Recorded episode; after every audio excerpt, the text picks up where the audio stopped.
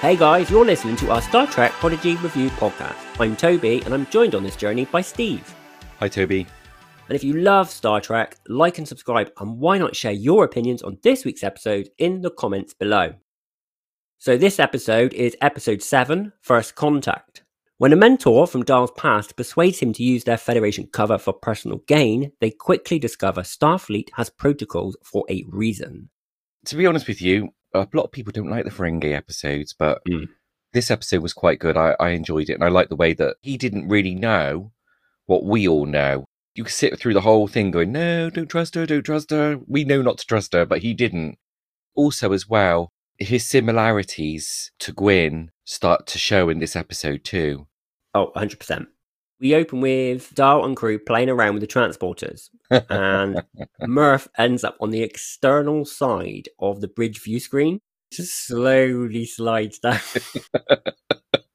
it kind of reminded me in a weird way of the episode where the Doctor's hologram ends out in space. Remember that one in Voyager? Yes, Played for fun, and it just worked. it did. Yeah, it was a good opening scene, wasn't it? Exactly. Uh, the protostar receives a distress signal, which turns out to be Nandi, the Ferengi smuggler who raised Dal. Turns out she's got cloaking technology, which is broken, and they have the chimerium that allow it to work. She's willing to give them the cloak if they will help her get this crystal from a nearby unexplored planet. Um, now, the crew really want this cloak because it would help them hide from the Diviner. That's right. But my question at this point is Nandi is a female Ferengi, correct? Yes. Why is she wearing so much clothing? I mean, you can only assume that being in the Delta Quadrant, she doesn't have to obey the rules that govern her back home. If you remember rightly, through Deep Space Nine, female Ferengi weren't allowed to wear clothes, had to chew their mates' food. Not being anywhere near Ferengi, now she's not held to the same rules. So I suppose, in a way, the clothing doesn't matter in that sense. I just put it down to it being an animated series for kids, but I like your idea. So, that too. uh, moving on, Janeway is not happy about the idea of this crew going down to the unexplored planet because she knows that Starfleet has protocols, the Prime Directive, and she knows this is not going to go well. Nandi's already saying, does she have an off button? Exactly. Yeah. Janeway's dismissed as usual. Dal almost every episode now dismisses Janeway, and they go to the planet. It's like a desert planet, and a sandstorm comes around them. And Gwyn realizes that this is a life form that communicates with harmonics. I like the fact they recalibrated their tricorders to reduce the storm. Yep. That was really nice. And it reveals this like tower that they go inside. It all looked really great, didn't it? Yeah. Storm and, and the crystals, that it all looked fantastic. At this point, I'm loving the show. I'm loving the episode and it's going in a nice place. I love it. Meanwhile, Janeway's still on the bridge and she's scanning her classified memory banks. Yeah. They've now been unlocked, and it reveals that Chakotay was the captain of the Protostar, and that Drednok appears to be responsible for whatever happened to him on the bridge. You can see him at the back of the bridge trying to get in, can't you? Yeah, she enhances the image, doesn't she? I was impressed with that. It was enough of a reveal to push the story on, Yep. but they didn't go, oh, this is what happened, blah, blah, blah, blah, blah. It wasn't an info dump. No, it wasn't. It was done exceptionally well. Like you said, it was short and sweet, and that's all it needed to be. Meanwhile, back on the planet, Dal and Co end up in this really lovely little cavern, and they've got these little lights that are hanging down. And you see these, I'm going to call them awesome aliens because they look like they were ready for a disco, didn't they? they looked so cool. They did. They did look good. And basically, these crystals that are hanging down are all to do with these aliens and how they exist and how they communicate. If you take one, you disrupt their way of life. I like that Gwyn picked up on all of that and translated it for the whole group. Yeah. As in, you know, you can't take these. They belong to them. They need them. Mm. So, yeah, yeah, that was a good little sequence. I think she's turning out to be quite a nice addition to the crew. I think she is too. I like how they've done it as well, by the way. It hasn't dragged out like Mm. I thought it would. There's no hang ups. She has moved on. Yeah, she has, yeah. Nandi trying to trade one of those lovely looking crystals for a dirty, battered silver plate. A spit tray. it's like, that's brilliant. A Ferengi spit tray. And then they're like, we'll take that tray, but in return, we'll give you a gift. And they give her a nice little song, which was quite a nice song. I liked it. I thought it was very thoughtful. And every single person in that cavern all liked the song. They did. Nandi takes one of the crystals. Well, she takes multiple crystals actually at that point, doesn't she? She takes quite a few of them. Yes. She drops a load of them in the cavern when it all starts to kind of collapse around the um, Dal. Gives chase straight away. He knows this is wrong at this point. He's now changed his mind. There's a lovely little fight sequence during which it's revealed that Nandi sold Dal to the diviner. And I thought that was so sad. It was, but I felt like it was necessary because there was that happiness at the start that he'd found someone that had raised him. hmm It led up to a fantastic scene between him and Gwyn where she says, I can't tell you that it stops hurting because I don't know yet. I just thought it was great. Really great because it brings them closer together in such a good way. That's where Gwyn says, At least you've learned who you are. Yeah. Isn't it? Yeah, Yeah, that was a lovely, lovely scene. yeah, it was. It was excellent.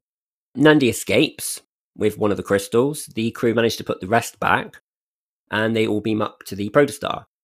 They manage to get Dal back, and considering at the beginning of the episode they're learning about the transporters, he manages to transport that crystal from the Ferengi ship straight into the slot on the planet that it needs to be. That is precision site to site transport. Well, I did wonder at that stage whether he transported it side to side or whether he took it off the ship and then transported it back. So I wasn't sure. I did like the attention to detail on the D'Kora class Marauder. Mm, Brilliant. I wasn't aware they could come down to the planet like that. no, I wasn't. That's something else that I've learned new about the Ferengi ships. You learn something new every day. Just as well, you know, we were talking about the fact that she was wearing clothes. hmm my memory's sort of like resurged now, and I think in Deep Space Nine's sixth season, Profit and Lace, Grand Sec gives Ferengi females the right to wear clothes and um, acquire material goods and profits. My memory of the later part of DS9 is not as good as the rest, especially season 7. I kind of tuned out. Ah. But getting back to the story, I loved how when he transported it in, they used the com badge so he could get a lock on. Yeah. Now, that was good because when it goes back into its place in the cavern, it's got the Starfleet symbol on it. I thought it was excellent that they left the com badge on. It's just like a message from Starfleet. We were here, we helped you. Yeah. Starfleet put that crystal back. That's all they'll remember in future generations. Yes. Janeway is now angry that the crew broke the Prime Directive and they went down to the planet with bad intentions and they've done irreversible damage to this species. Doesn't matter that they've rectified it. And I agree with that. And the episode ends with a nice little shot of Nandi opening up a channel to the Diviner to report the sighting of the Protostar. Yes, that she knows where it is. So, overall, what do you think of the episode as a whole? I did like it. It looked great. I would give it an eight. I don't know. I, I just feel, I'd say 7.5. Okay, fair enough. I'm willing to go seven and a half. I'll, I'll agree with that. I just don't think it was as good as the previous few episodes we've had. Yeah, and if you think that last episode was pure filler, that was amazing. So this one that followed it didn't carry the story on too much, but like you said, wasn't as good as the last episode. And I think probably wasn't as good as all the other episodes before it, maybe. I would say it's the weakest one of the series, but it's still a strong episode. Absolutely. It's, it's it seems really um wrong to say weak or the worst or, you know, all the others just are better. One thing we didn't mention was we actually get to see the window of dreams in this episode. Yes. We actually do get to see it. The same window that Seven sees in Star Trek Voyager. A sad little place when you think about it, like little room he had with the little um cot there and everything. It was just a bit sad. You think that's where he spent a lot of his youth, isn't it? Yes, that's that's where he grew up. I mean, he saw a lot from that, I imagine. Lots of other ships being ripped off by Nandi, but or being chased away. One of the two. Just lots of phaser fire coming towards him. so the next episode is Time Amok. You've seen it. Can you sum it up in a sentence? Only other than to tell you you need to watch it because it's the lead in for an excellent two parter.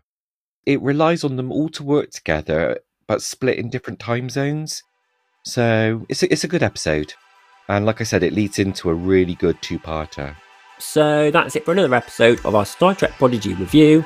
Thanks for listening, and don't forget to subscribe and ensure you have notifications turned on so you know when we drop the next episode, Time Amok.